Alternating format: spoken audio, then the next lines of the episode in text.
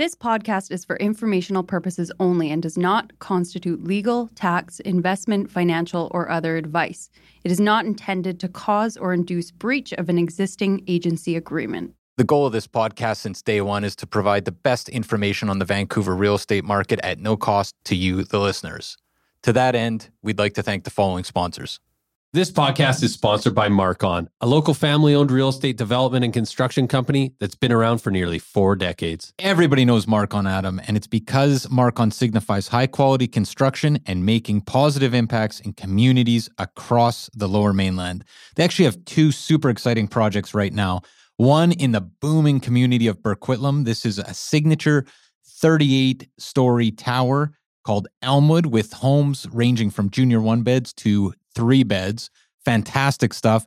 And Hugh, another one of their projects that had the community a buzz, the real estate community in Port Moody. Yeah, word on the street is a lot of agents bought it, Hugh. You can learn more about Marcon if you follow them on Instagram at Marcon Homes, or you can check them out on their website, marcon.ca, where you can register for these projects and many others. This podcast is sponsored by 8X on the Park. Let's talk about a unique offering brand new homes, move in ready in Yaletown. It's been a while since we've been able to say that. And Adam, that's what makes 8X on the Park so exciting. This landmark building has released its final three bedroom homes with two parking and three parking with the Skyloft homes. Good news for the most discerning buyers who obsess over quality and high end finishes. These spacious homes were designed for daily luxury with Miele and Sub Zero appliances, AC, and design features that set a new bar for downtown. 8X on the Park is an iconic addition to the Vancouver skyline with 24 hour concierge, a beautiful gym, rooftop lounge, barbecue area, and a dedicated bike elevator to secured bike lockers. Just phenomenal. 8X on the Park. Yaletown Living Elevated, starting at 2549000 GST included. Head over to 8xonthepark.com for more information. Hello? Hello? Hello? This is the Vancouver Real Estate Podcast.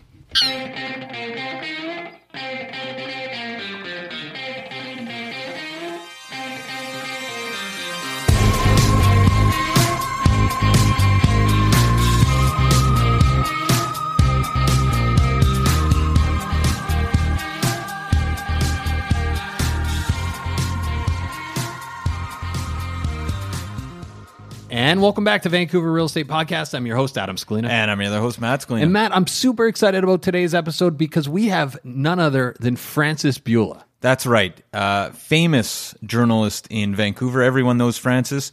Used to work at the Vancouver Sun, kind of the city hall beat reporter. Right. The David Simon uh, of, of Vancouver, I would say. From The Wire, yeah. David Simon from The Wire, Frances Bula from Vancouver. That's Sure, right. yep. Uh, but she's now freelance journalist, but she writes primarily, I would say, from the Globe and Mail is is where I see her byline. Uh, Van Mag. Where else? Uh, well, she was uh, with Vancouver Sun for many years, right? Right. Right. Yeah. I think I said that already. though, Okay, well, I was just rounding it out. Great. Great. So we got her on. the great thing. The great. yeah, where am I? The great thing about Frances Bula in this conversation is one we haven't touched on on the new council all that much. No, we haven't. We talk about city politics. We talk about where we're at. Um, also, she wrote the foreword for Larry Beasley's book Vancouverism, One of my which is a- favorites. which is a fascinating, basically a fascinating essay. So we talk about that essay as well, and it's it's She went gen- to the archives for that. yeah, she, it's a it's a really fabulous conversation. So stay tuned for that. We should also say about Larry Beasley's Vancouverism. We're talking about it a lot on this podcast, but the fact is, we got signed copies and we're giving them away. We have another winner this week. The way that you can win a signed, autographed copy of Larry Beasley's Vancouverism is go Google Vancouver Real Estate Podcast. On the right hand side, there will be a review button. Leave us a review. We appreciate it. That's how we're growing. But we're also giving a book away a week, and you'll be entered in, and that's uh, your hat. Your Entered name into a goes, draw. Your name goes into a hat. and it, it, we should say this is honestly uh, for people that haven't heard us talk about Vancouverism.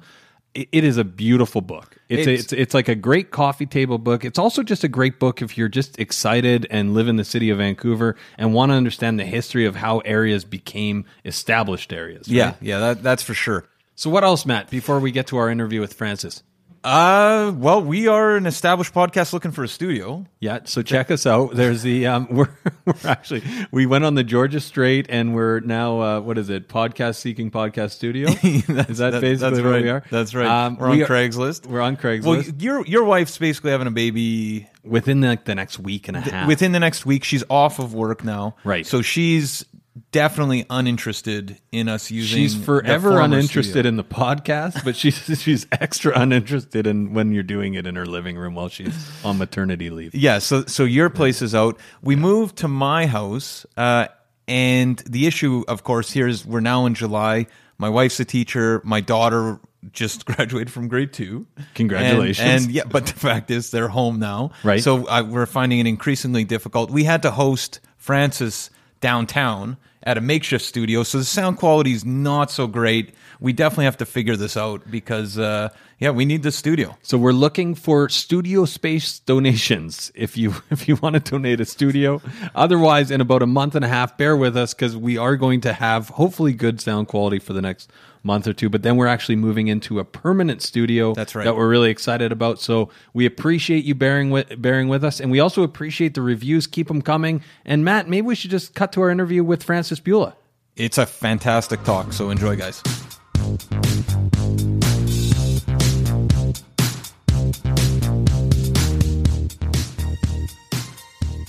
Okay, so we're here with Frances Bula, freelance journalist covering urban issues and city politics, and also primarily working with uh, the Globe and Mail. Thanks for coming on.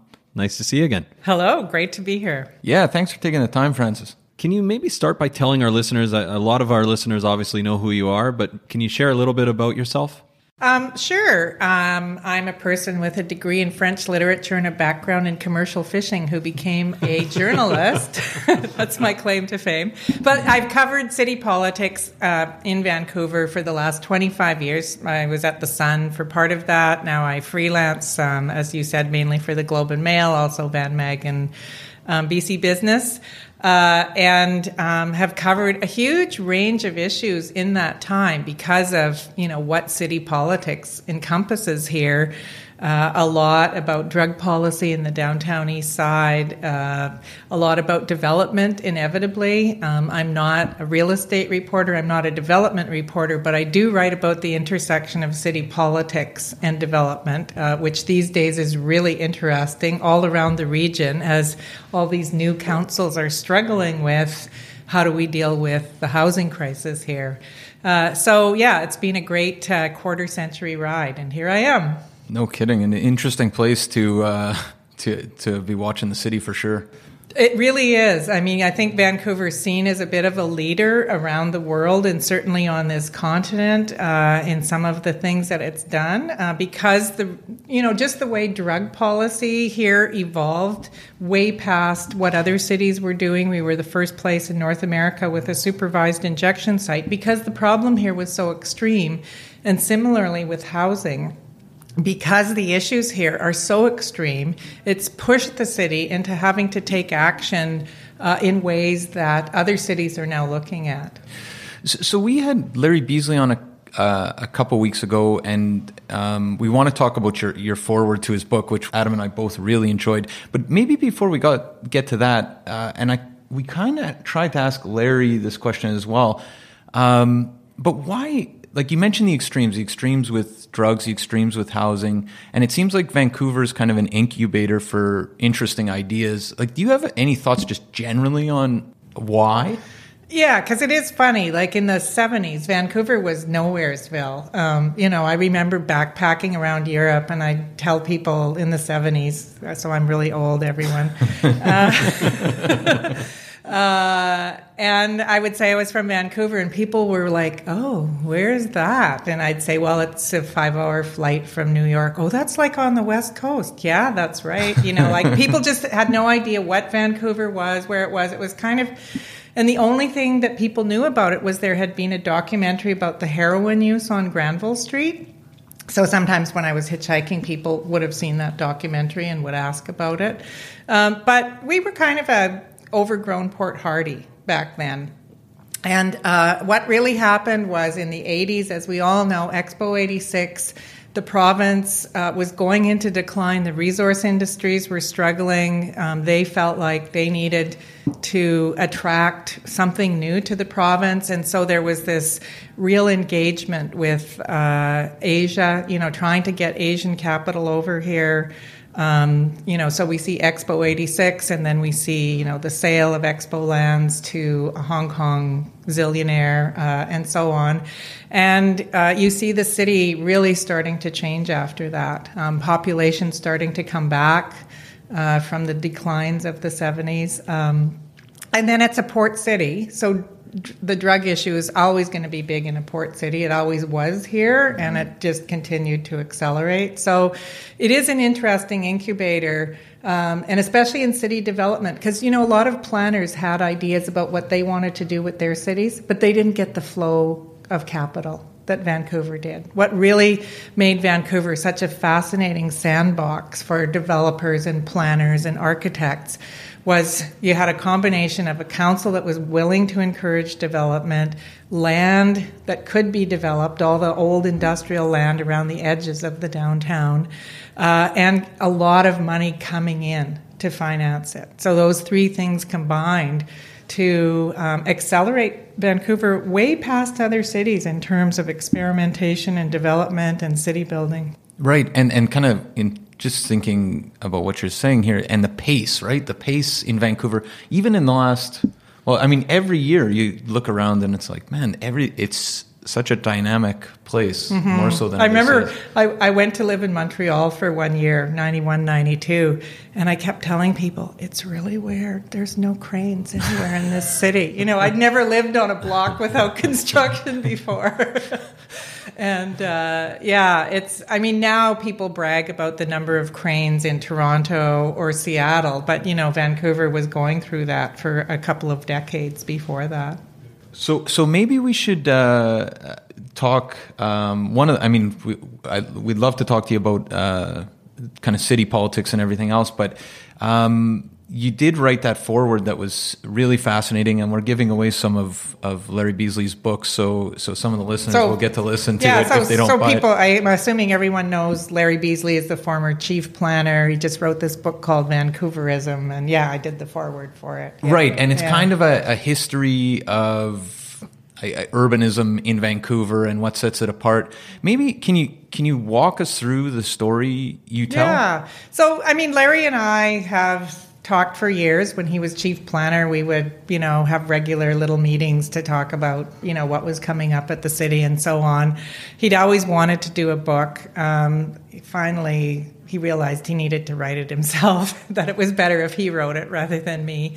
Uh, but i did do the foreword uh, which was to take a look at Vancouver and its housing up until the sort of mid 80s when you see the real emergence of this new paradigm of Vancouverism and um, residential living downtown and so on. Uh, and it was fascinating for me. Got to spend some time in the archives and digging out old, you know, articles about the West End from the 1960s and um, reading some 700 page thesis on Vancouverism. I really did. I can't believe it now. But, um, you know, it, it was. It was fascinating for me to be reminded of how what a conflicted relationship Vancouver has always had with development. That there's been these sort of spurts of development and then resistance to it um, this uh, you know portrayal of Vancouver in the early years as kind of this bucolic place where anyone, any working person, could have a house and a yard.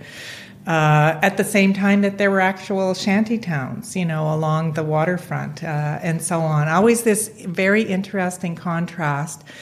And um, something I hadn't really realized uh, was I always assumed that the reason that Vancouver was comfortable with the kind of density that was produced when they developed the industrial lands around downtown, Coal Harbor, you know, North uh, North False Creek. Uh, uh, and so on was because people had seen the West End and thought it was a great model, uh, and you know we see what density uh, done well looks like, and so we're just going to emulate that. And when I went back and looked at history, I realized that actually at the time when um, the Vancouver City Council was starting to talk about developing the industrial lands that were kind of abandoned at that point or about to be, uh, was that people hated the West End. They thought it was a failed, uh, you know, neighborhood. Uh, there was, uh, you know, people were concerned about the traffic and the prostitution and sort of the general level of poverty and all these transient people living downtown. And there was this real um, fear of it in a way. And interestingly, when the first piece of land in the inner city got developed, which is South False Creek, you know, like the, the older South False Creek that started being developed in the 70s, the council of the day, this new team council that had been elected in 1972, they'd halted all development in the West End. They changed a policy that essentially killed off new development in the West End. And they were also very anxious about too much density in South False Creek. So that's why you see, you know, that it's sort of these two story townhouses everywhere, set in a lot of parkland. Like someone pointed out, that there's actually more space per person there than in most suburban developments because they put so much parkland around because they thought, well, families won't move down here if it's right, too dense. Right. Uh, so we have to make it very park-like and not, uh, you know, no towers or anything like that. So it, it, was interesting to see that the West End was not a model and that there was this real anxiety about density, even from councils that now are portrayed as being, you know, the harbinger of, you know, the new Vancouver, like the Team Council of right. 1972. Just thinking out loud here, um, there's some leaseholds. There's like six or seven or eight buildings in the West End, and my understanding, or and this is potentially wildly inaccurate, is that there was uh, that those were meant to be stratified early on, and there and the council in the early '70s said they put a halt to it, and then they got around that by making these private leaseholds, which they're kind of an anomaly in the area. In the West that, End or South False Creek? No, in mean? the in the West End. So like on. Yeah, on Harwood and that. Burnaby. There's a couple towers there, those old concrete towers from right. the late 60s. But on city land? No, they're private. Oh. But it's like they're the only private leaseholds around, well, and it's kind of it, strange. Before, before um, strata condo legislation came into place in I can't remember when it was, but the only way you could own an apartment building downtown, and I even remember like there was a counselor, Lynn Kennedy, once who lived in an apartment like that. The only way you could own in the West End was to form a co op. Right. And then everyone would own a share of the building. Right. And that was the only way to own an apartment uh, uh, back before condos before Stratus invented. Yeah, yeah, and maybe maybe I got that history wrong. That was a realtor who told We're me. We're gonna have to historian, so send you back to the archives. yeah. Oh well, just adding to all the myths of Vancouver real estate and housing. We're contributing. anyway, that's my understanding of how it worked uh, right. Uh, before. Yeah. And and so it sounds like um, is one of the takeaways. It's just interesting to hear that, and this happens with history all the time. I think when it kind of gets sanitized or glossed over, that there was um, a lot more agreement to what happened in the past than there is today. Like there's a lot of strife right now. Are you seeing in the past kind of similar debates raging? Um, well, I think in the 70s, when the team council was elected in 72, there was like a popular revolt against the NPA of the day, which was just seen as you know, pro developer, pro freeway, you know, running roughshod over neighborhoods. And there was this kind of neighborhood power movement that had, had emerged in many cities, you right. know, kind of led in a way by the Jane Jacobs resistance to um, highway building in New York and so on. So, you know, that happened here as well. So there was this sense of super neighborhood power. Uh, and so the, a lot of resistance to development. As I said, the team council kind of ended it in the West End. Um, Kits, Point Grey, you know, you see a few towers in Kits and over by the university on 10th at Blanca, and that's it. And you, you wonder, well, what happened? Well, those towers went up in the 70s, and then, then there was um, this council got elected that was very pro neighborhood power and kind of ended that.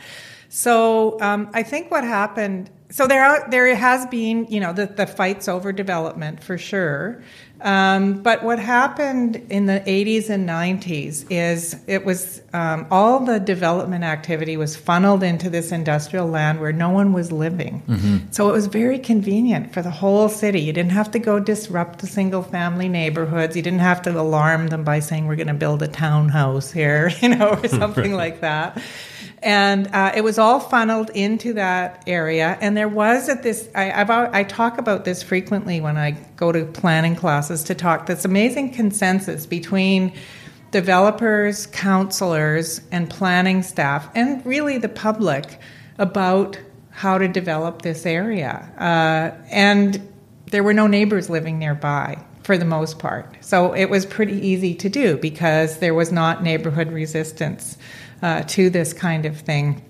And I think everyone thought that that was the norm for Vancouver. They f- they forgot that the actual norm is to fight over every last thing that goes up. right, right. Uh, so we had sort of 20 years of that, and then I think what happened is, you know, uh, um, developers started to run out of available sites in the downtown, so they started moving out into the communities.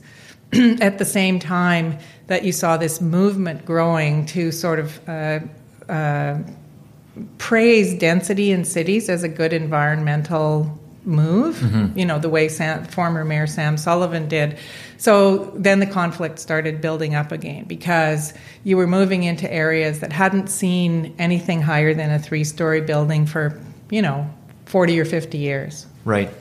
But but it sounds like so the when just in looking back at the, the history here, when Yaletown was uh, industrial land and, and the ideas were emerging, the West End wasn't being looked at as a model. No, no. That's, that's fascinating. Even though, you know, another one of the things that I found when I looked back at the history of the West End was there were people who were talking about some of the ideas that we think of as um, Vancouverism of the 80s. So there was this for example, I found he's not, you know, the inventor of it or anything like that, but this European architect named Wilf Butches, who in the 60s was talking about, you know, really the ideal form is like a tall tower with some townhouses at the bottom, and we really need to pay attention to the street level, that it's very friendly and accommodating for people because that's where people live, is on the sidewalks. You know, so some of right. those ideas of Vancouverism seem to kind of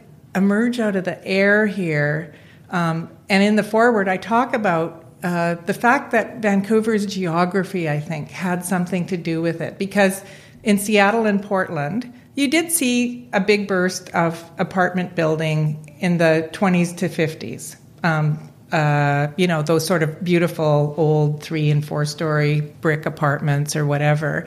But they never developed an area like the West End. Mm-hmm. Uh, and the thing about the West End was it was close to downtown, but it was also close to Ocean Beaches Park, a big park. And it created this extremely desirable area to live. Uh, and even in the 60s, people were starting to notice that um, a certain number of downtown finance workers were starting to occupy the apartments, especially close to Stanley Park.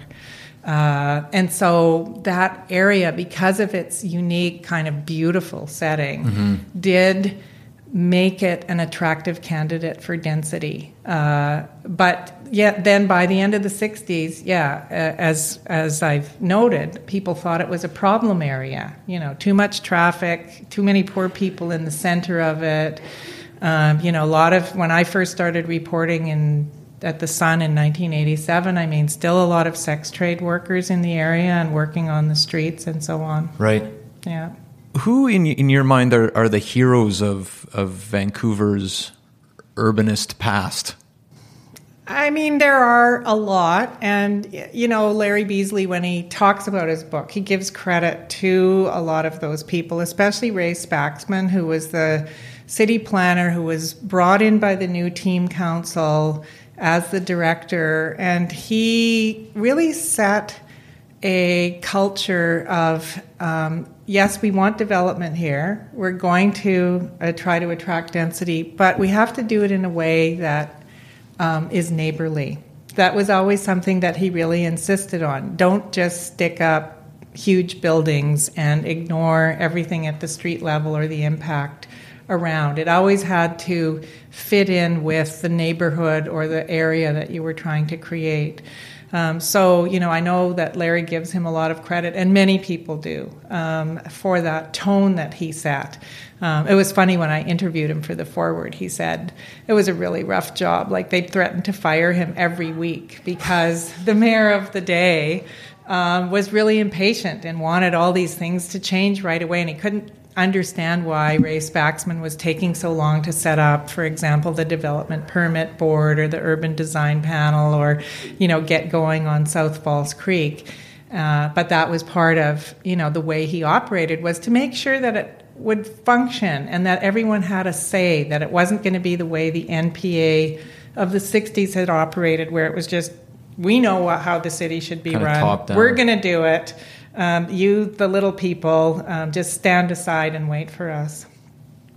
So, Frances, maybe shifting gears a little bit, um, in thinking about today in Vancouver and some of the complications around affordability, housing, what's happening in the city, does this moment remind you of, of any other time in Vancouver's past? I mean, mm, in some ways it does. It feels like a resurgence of what was going on before, um, you know, the development in the down, you know, downtown area started. Like when I first started at City Hall in 1974, everyone was just recovering from the effort to do uh, plan a new neighborhood around the old brewery that had existed at um, Arbutus, near Arbutus and 12th, you know, that, that area, uh, which now has some apartments and a seniors' residence and things like that. But there was a huge, huge, incredible fight in that area. And um, people were exhausted. Like when I came to City Hall, everyone was like, "We can't go through that again. Like, you know, I'll kill myself if I have to to, to do that again."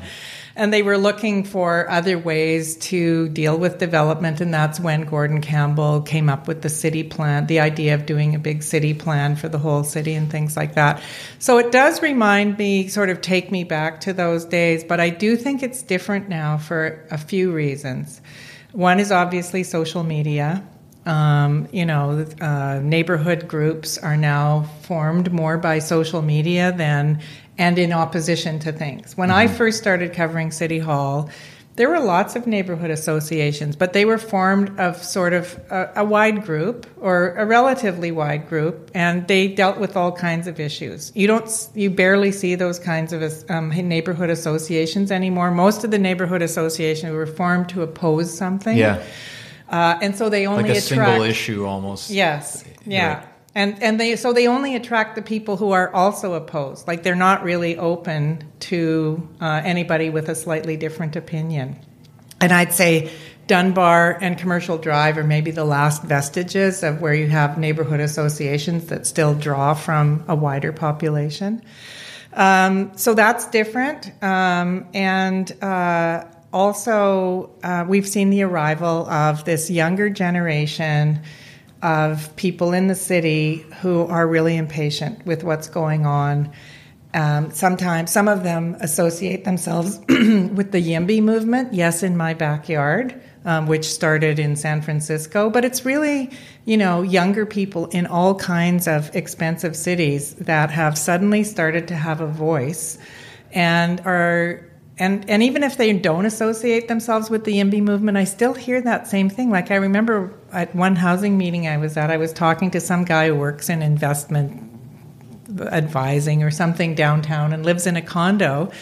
And he's not part of any YIMBY movement, but he was saying, I don't care about these older people and their stupid heritage houses. You know, like I just want a place to live in this city and I want the city to make room for people like me.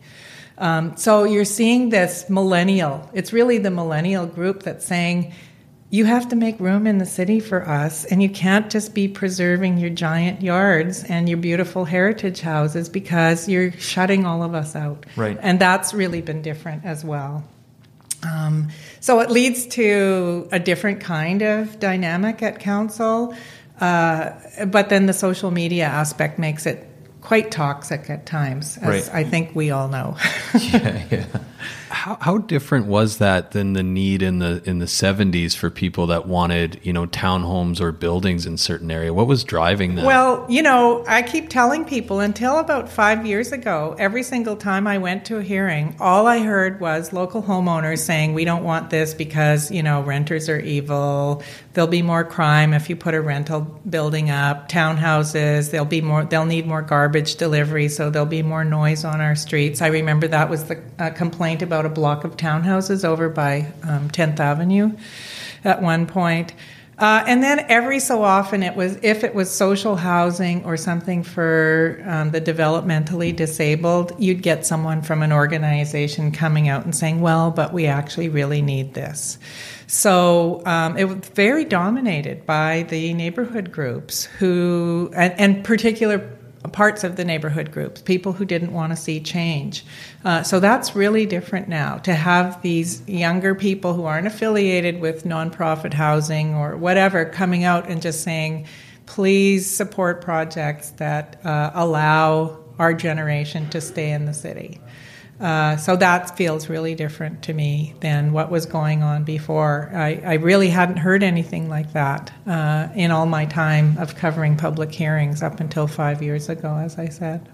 And and it's interesting because it feels like both those things kind of go together, right? The the the the role of social media, and also it seems like there's millennials that aren't necessarily housing activists, but are kind of engaged in in cities around the world. So uh, you'd imagine they almost are getting strength from each other through social media, right? In some mm-hmm. ways. Oh, for sure. Like um, the YIMBY movement, I see. There's I follow some people in various cities Minneapolis, Seattle, uh, Denver, um, Los Angeles, uh, and clearly they support each other. There's even there's been a couple of little national conferences where the YIMBY people get together and kind of bolster each other. So let's say this at the next public hearing, I guess.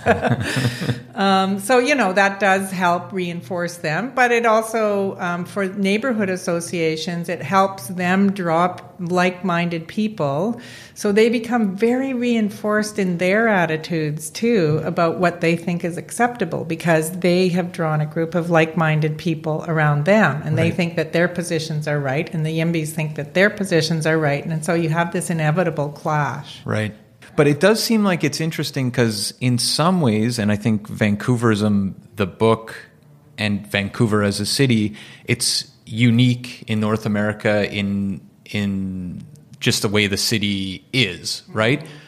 But a lot of the issues that Vancouver's grappling with are actually the issues that Toronto, New York, San Francisco, Denver, Boston, yeah, yeah, no, like no, all these cities are grappling with the same thing. Even though Vancouver, we somehow think of ourselves, and we probably rightly so, we're unique in a lot of ways. But then, in so many ways, with mm-hmm. the housing issues right now, it's just the run of the mill in all these larger cities. well, and cities. I think that's what people are trying to understand is where is Vancouver like everyone else and where is it different? Um, so I've talked about like the global housing flu that that everyone caught you know several years ago so you are seeing this global phenomenon of housing prices accelerating way past local incomes um, uh, you know, a, a, and a huge spike in prices and things like that. So that's kind of happening around the world with many cities.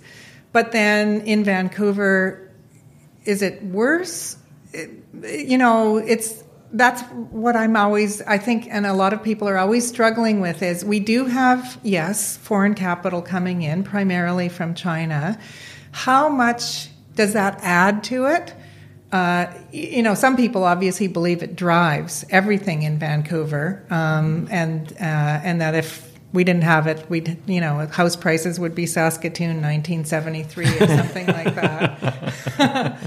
Sounds um, like you agree with that position. well, I mean, I yeah, I am of the it's also complicated school.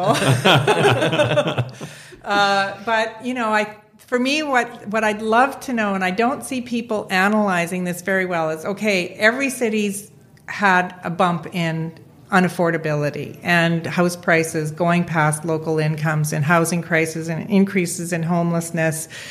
How is Vancouver different from that? I think there is a, there is a difference because of uh, you know, just the way Miami attracts a lot of South American capital, and so that plays a certain dynamic there. Um, it does here. I think a lot of people feel it doesn't completely explain it. And foreign capital comes to where domestic capital also likes to speculate and invest. Like the, the whole issue with tight markets is they attract speculators. So any place where someone sees house prices going up um, astronomically, like both domestic and foreign speculators are going to pile in, mm-hmm. investors.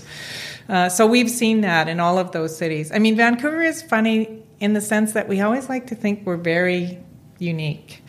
Uh, and you, when you talk to people in Vancouver, you'd think that no other city had ever dealt with homelessness or bike lanes or housing affordability or you know any of these issues. And of course, we do share a lot with other cities, but I think there are some local circumstances that also you know, help with some of our problems. Like we are have a different planning regime than Dallas or you know um, Houston or whatever, right? Uh, or even San Francisco. Like we are more open to density than cities like San Francisco, but we also have a tendency to think that what's happening here, no other city is suffering the way we do. Right.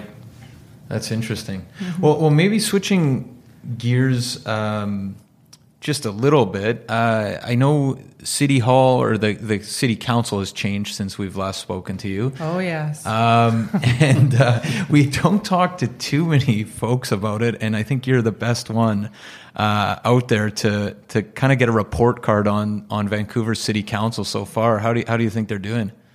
They're still struggling with newbiness. Um, you know, and, and many councils around the region are. Uh, you know, the Surrey Council is kind of fracturing. Um, you know, other councils are having their problems. In Vancouver, you have a, new people with no one party really in charge, and they all want to make their mark. So I don't, I'm not revealing anything new by saying that council meetings have just turned into these unbelievable marathon sessions because everyone wants to make a motion on their particular issue. And so every council meeting now lasts three, four, five days. Uh, and a very uncertain voting pattern at this point. Um, you know, and the mayor, Kennedy Stewart, keeps trying to reassure people like it's not as bad as you think, and actually, most development projects are getting approved, and, you know, the city is still functioning. But obviously, there's a lot of anxiety about um, things that are getting turned down or some of the questions that are arising at council about, oh, well, should we really approve anything if even one low cost rental unit is going to be eliminated as a result? Uh, so there's a lot of anxiety about what's going on, and that sort of came to a head last week when council voted uh, not to approve a 21 uh, unit townhouse development uh, in Shaughnessy on Granville Street. Um, because it was next to a hospice was one of the reasons, but that was seen as a, a, a real crunch vote and uh, council split on it in odd ways. Um, two of the NPA councillors voted for the project, and three voted against. The Greens voted against. Um, uh, Jean Swanson voted against. Yeah, Jean Swanson voted against it, and that was seen as a really um, problematic sign of how wobbly this council was and, and what might happen with development. So I think people are still waiting to see what the long term trend is, whether it's going to be mostly things will get approved, things will go through as they used to, or you know, um, high profile projects are going to get picked off and, um, you know, generate massive opposition and, and the council will turn against it. So I think people are waiting to see, but it's very uncertain. Right, and but and just to flesh out uh, that project, like that was purpose built rental, as I understand. Yes, it, correct. So yeah. it was it was all rental, uh, and and it was part of it was a hospice. Part of it was that the rents were seen as too high, as too high, thirty five hundred for a three bedroom. Yeah. Right. Uh, yeah, I mean that is, uh, and and then one of the weird things that I pointed out on Twitter was in one of the, in the early rounds of, of discussions with the neighborhood a year ago, people in the neighborhood had said, "Oh, we're worried you don't have enough parking, and these people are going to end up parking on our street." So they were only required to provide 19 spaces, but because of the neighborhood feedback, they they built the full 32 that were allowed. And then when the project got to council, two councilors said, "Oh, well, the parking's too much, Yeah, you know, and you're going to have to dig a big hole." And you know, so my whole thing was, whatever you think about this, uh, what is a developer supposed to do in that circumstance? Because Like- it's worth pointing out they had a set of guidelines that they Yes. needed to the hoops to jump through. They jumped through them all, right? Yeah. They basically bent over backwards to get it approved, and then it Mm-hmm. still got shot down. Yeah, and it was a really unfortunate example of how the rhetoric really built up on both sides. And so people at the hospice were like, became convinced that, oh, this developer is actually going to sell this. He's going to turn around and sell these. And I said, well, I, I believe they have to sign a legal agreement. And there's a covenant on title that says it has to stay rental. And they were convinced, no, no, it can be, it could be flipped and converted. And, you know, just every conspiracy theory that you could imagine was going around about this. So, um, so that was not a good sign for the city. Like, it doesn't mean projects shouldn't be turned down, but this one was seen as kind of ominous because the developer had done everything the city asked. It was going to provide rentals, okay, somewhat high end, but honestly, there's a house near me that's renting for forty five hundred. You know, it wasn't completely outrageous Right. Going to provide rentals in an area that largely has just you know huge mansions in it um, and so i think people were left uncomfortable at the end like what is the real message that this council is sending Right. It, it seems to me though, if a, if a developer is going to build on the land, buy the land, you know, pay for the improvement, and they can't achieve a rent that makes sense to them, they just won't develop the project. Yeah, and that was unfortunate to see some people say, well, they just need to go back and somehow reduce the number of townhouses and also reduce the rents. And and I- you know, it's just hard to talk to people like that who've never actually looked at a pro forma, like the financial calculations for a building, to figure out like what do you need in order to cover four hundred dollar a square foot development costs and two hundred dollar a square foot soft costs Right. and uh, maintenance and and everything else that goes into building a building and to just tell people go back and build something affordable like says to me these are people who don't understand the economics currently of Right. building Well, and my understanding is uh, that potentially there's been talk, at least, that it's just going to be a they're going to build a, a large mansion on that site now. Well, yeah, the owners. So much better. They are the owners are developers. You know, Right. like this was not their only project, but Right. they do live in the house there. And their plan originally was that they would build these townhouses, and their family members would occupy two or three of them, and then the rest would be rented out. Um, and now, well, they're trying to accommodate their large family, so they're just going to rebuild something that um, you know suits the family. Yeah, which is, I, it, I mean, it's worth pointing out potentially that the economics of it, or the supply issue there. It's like okay, so shoot down some potentially higher priced rentals for no rentals.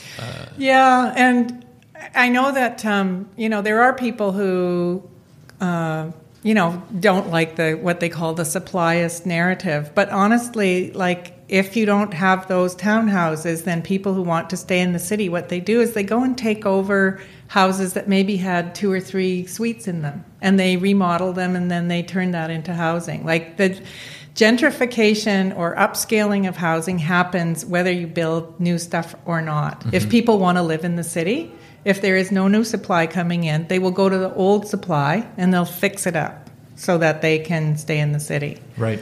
And uh, I haven't heard anyone talk about how you deal with with that. Um, the thing is that when that when that quieter gentrification happens, no one needs a development permit. Like they're just quietly turfing tenants out of um, multi-unit houses and converting them to single family uh, and, and so on. And you don't really see any newspaper stories or you know media stories about that because it happens very quietly and doesn't need a public hearing.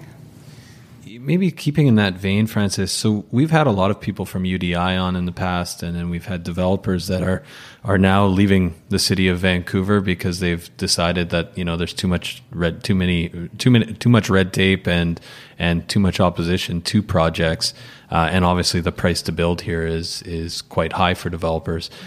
It, in terms of just kind of thinking of the city over time and and how Vancouver has developed do you see this as a risk to the city? Uh, oppositions not only to um, working with developers, or do, does it feel like that friction between that relationship might pose a problem long term? Um, you know, I'm not totally sure I buy the we're packing our bags and leaving the city narrative. I think that people like to say that, and maybe there are some projects, but I've also, like, someone just sent me a long note of all the new rental applications that are coming in.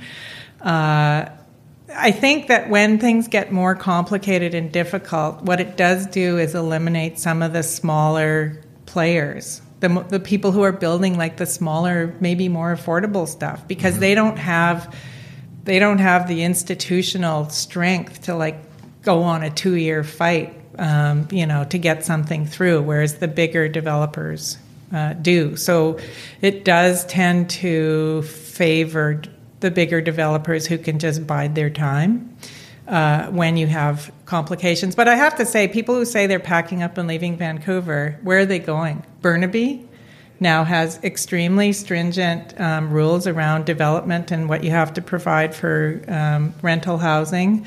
Uh, District of North Van is turning things down. Uh, yeah, pretty con- very similarly to, to Vancouver. Yeah, right? they've yeah. turned down some and West Van projects, and yeah. Port Moody and Port Coquitlam are both elected councils and mayors. Uh, you know, as a kind of mm, let's we're not so sure about development uh, kind of thing. So. Um, uh, I, I, think it's just becoming difficult uh, throughout the region. Um, and I do wonder if it isn't going to force development into the places that are still relatively open Coquitlam, Surrey, Richmond.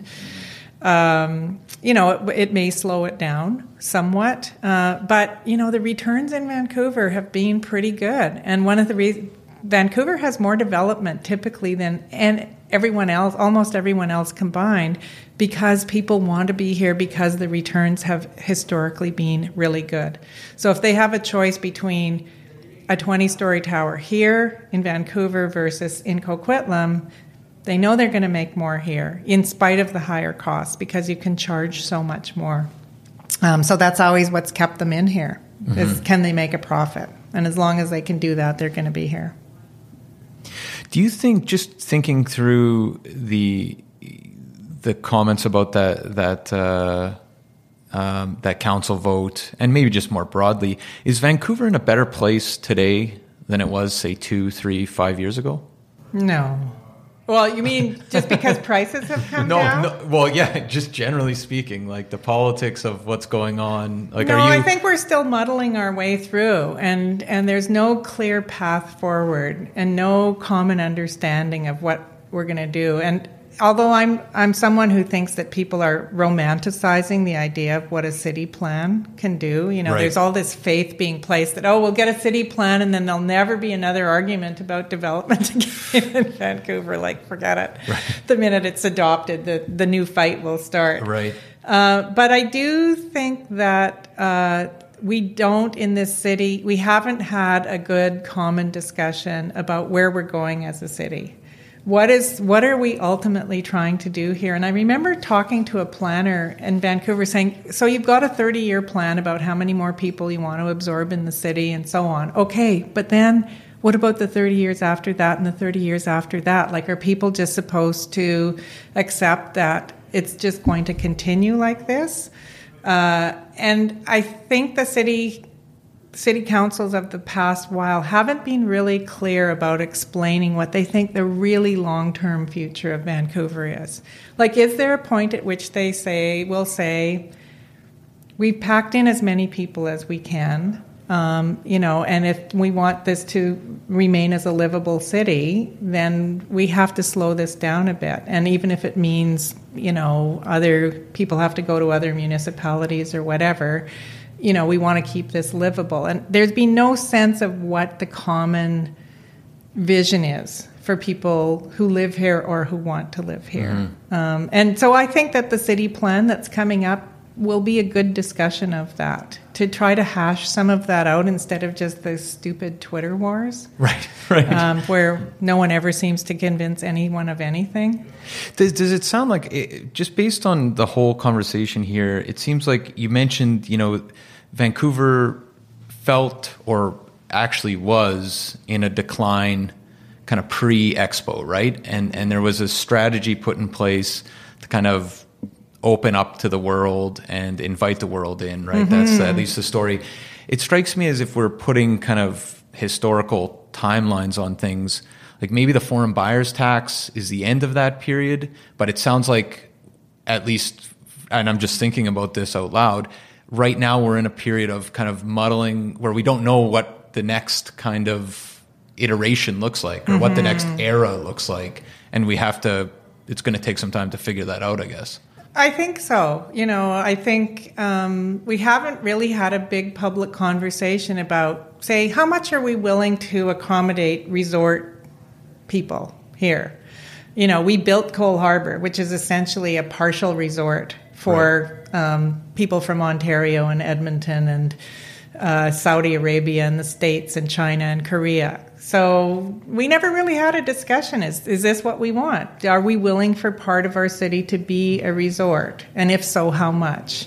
Um, uh, you know how we and we haven't had a discussion about. Um, you know the impacts of lots of other things, and um, so I think that'll be interesting uh, in city plan. And the foreign buyers tax again, it's really hard to tell how much of an impact that is because we're seeing price declines in many other cities mm-hmm. that didn't have a foreign buyer's tax. So I think the foreign buyer's tax has had some impact, but I don't know. That's just intuitive. Mm-hmm. And I don't know how much because there's clearly, with the global housing flu, uh, going on, there's clearly something happening in cities around the world because you're seeing this price decline right. everywhere. Right um, and in Australia, where they'd already had limits on foreign buying before. So right. something else is going on. So it's maybe I actually I spoke too soon about the end of an era. Maybe this isn't. Maybe 2016, mid 2016 wasn't the end of the era. Yeah, I.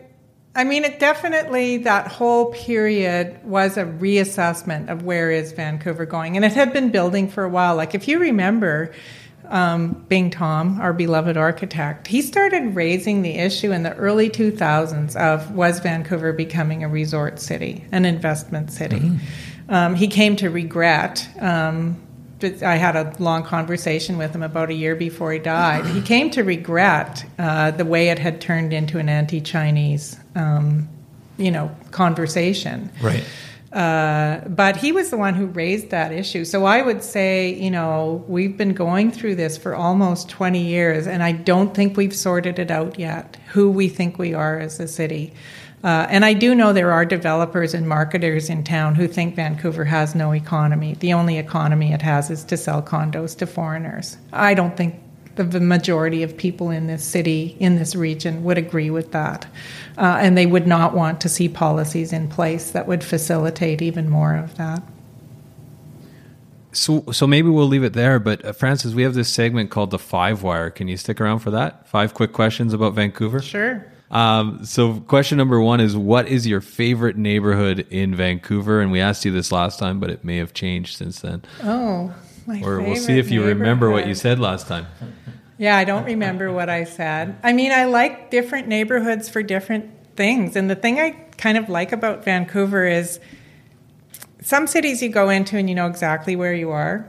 Uh, because there's something about the architecture, whatever, that just says you're in San Francisco, you're in Boston, whatever. What I love about Vancouver is it's so multiple personality. Like when you're in among the beautiful arts and crafts bungalows of Kitsilano, or when you're down by the convention center where everything is super modern and fancy and, and everything, it's like you're not even in the same city. And Strathcona is different again. And um, I mean, I think the place where I'm spending a lot of time is Chinatown, Strathcona these days. Uh, you know, aside from my own neighborhood of Main and Fraser, Right. Fraser's really changing, so I'm spending more time there. But I would say where I end up spending a lot of time is, yeah, Strathcona, Chinatown.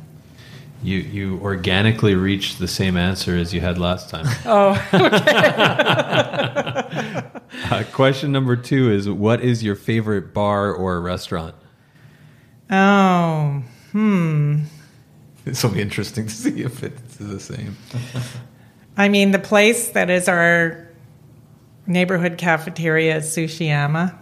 Did I say that last time? No, no. Oh, okay. You picked a place in Chinatown, but uh, Oh. I'm just going off of memory here. I should Yeah, listen yeah. back to the tape, but it, Yeah. Um, when I go with my son, we always go to Chinatown barbecue. Like it's it's like we're addicted or something like that. So, but so Sushiyama. yeah, it's uh, a funny little sushi restaurant, but uh, at the corner of Scotia and Broadway, across from Kingsgate Mall. So not the world's most charming area, but but fantastic sushi. I've never had a dynamite roll as good as uh, theirs anywhere else. Run by Koreans, of course, as far as I know.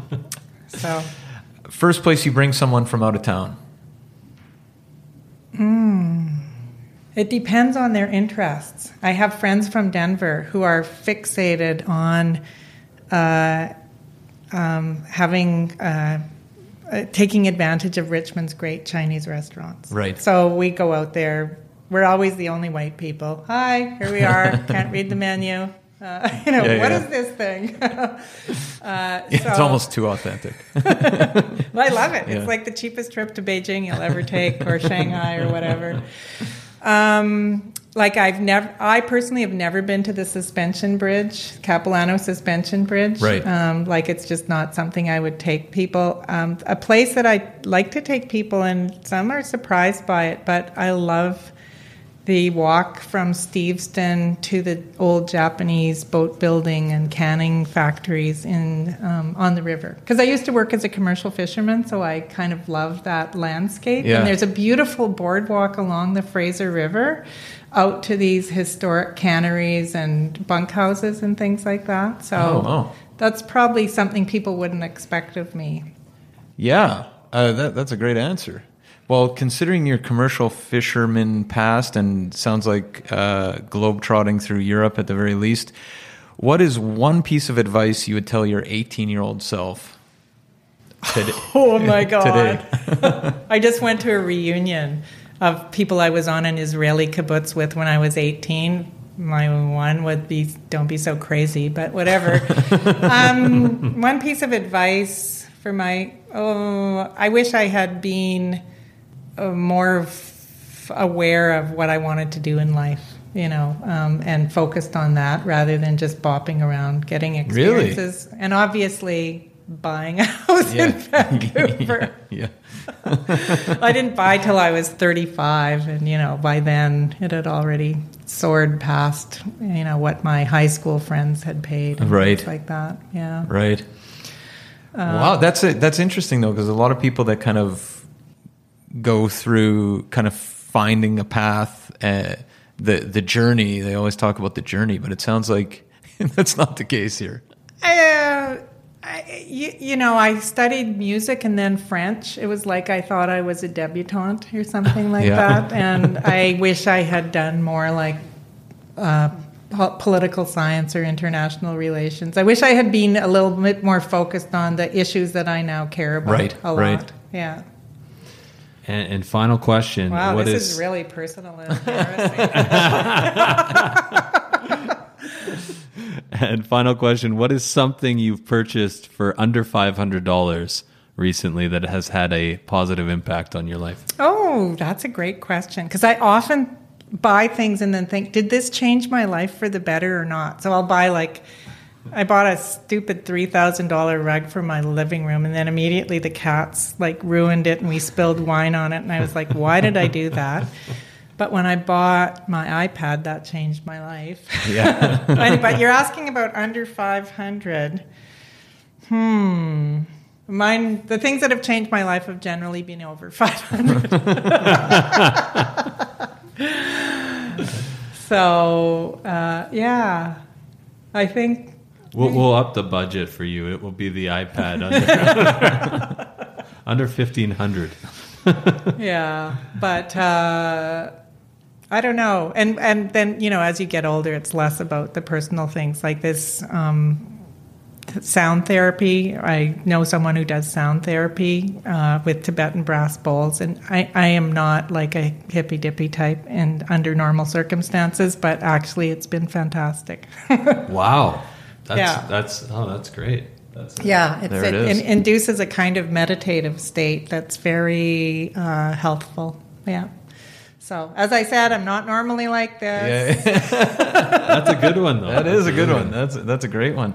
Well, thanks so much for your time, Frances. That was again uh, a fantastic conversation. And interestingly enough, we just heard from a listener. I, I just thought of this, uh, like honestly, less than a week ago, who said his his favorite episode ever was yours, which was Oh. like two and a half years ago. So I said, well, Wow. interestingly enough, we're having her back. So oh well, that's nice because you know, like uh, in the Twitter era, of course, you have your crowd of people who hate you and think you should die. So that's nice to hear. Oh, good, someone who doesn't think I should die. And uh, how can people find out more about your writing and what you're up to? So I have a blog where I try to post my stories. I mean, people don't really look at blogs uh, that much anymore, but it does have the archive of my stories. So at francesbula.com. Uh, and then um, I am, as I said, in the Globe and Mail. I have a profile of Doug McCallum coming up in BC Business, um, although hard to keep pace with what's going on out there, uh, and so on. So um, yeah, that's that's the best. Yeah. Excellent. Well, thanks again for your time. Thank you.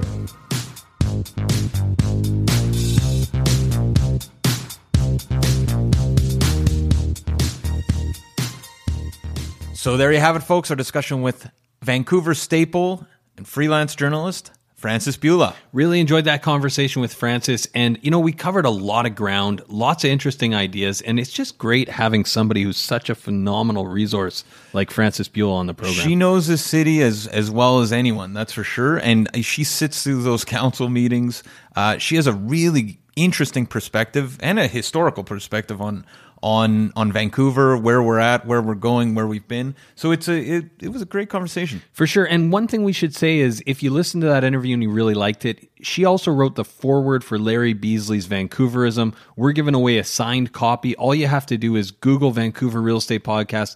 On the right hand side, you can leave us a review on Google. And if you leave us a review, you will be entered into a draw to get a signed copy of Vancouverism by Larry Beasley with a foreword by Frances Bula. Super exciting. That's right. So maybe we'll give away this week's copy right now. Secret drum solo and go easy.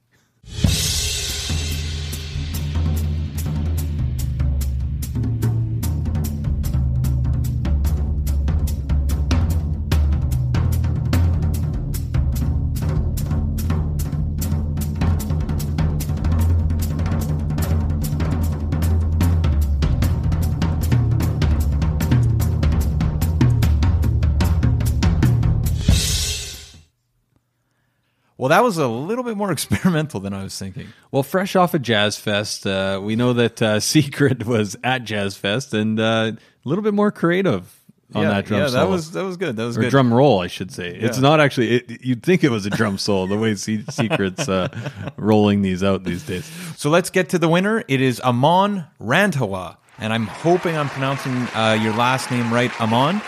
Let's It just sounded like you might be, but it sounded like you might have emphasized the wrong syllable. I'm yeah, not sure. uh, not Uh, emphasis. Yeah, yeah. I highly recommend the Vancouver Real Estate Podcast. Amon writes, I've listened to every single episode since the beginning, which is a feat in itself. Right. Uh, very interesting topics and great guests. I have recommended this podcast to multiple coworkers and friends who are interested in real estate or, or just the lower mainland in general. Well, thank you very much, Amon. That's a fantastic review. That is a fantastic review. And if you like the program, make like Amon, send it to your family and friends, and just really share the podcast.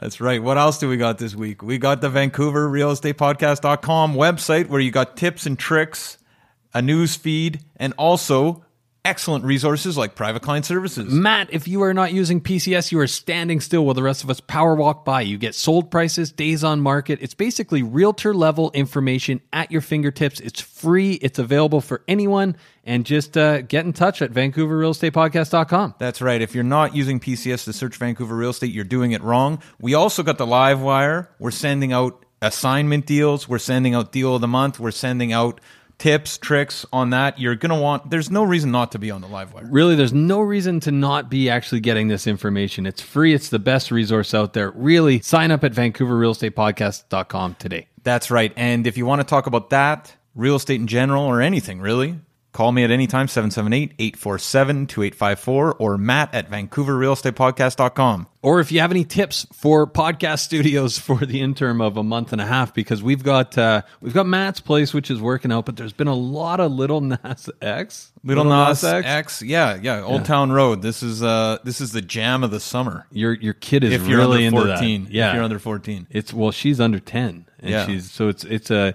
a lot of young kids are really into this song. Yeah, yeah. we should and- say it's a good song. It just doesn't make for good podcasting. That's right. That's right. So yeah, call Adam if you got uh, any any leads on studios. Yeah, or or remixes on Little Nas X. 778-866-4574 or Adam at VancouverRealEstatePodcast.com. We also got that secret line. Info at VancouverRealEstatePodcast.com. Secret X. yeah. Have a good week, guys. 2000 Faces for Radio. Subscribe today.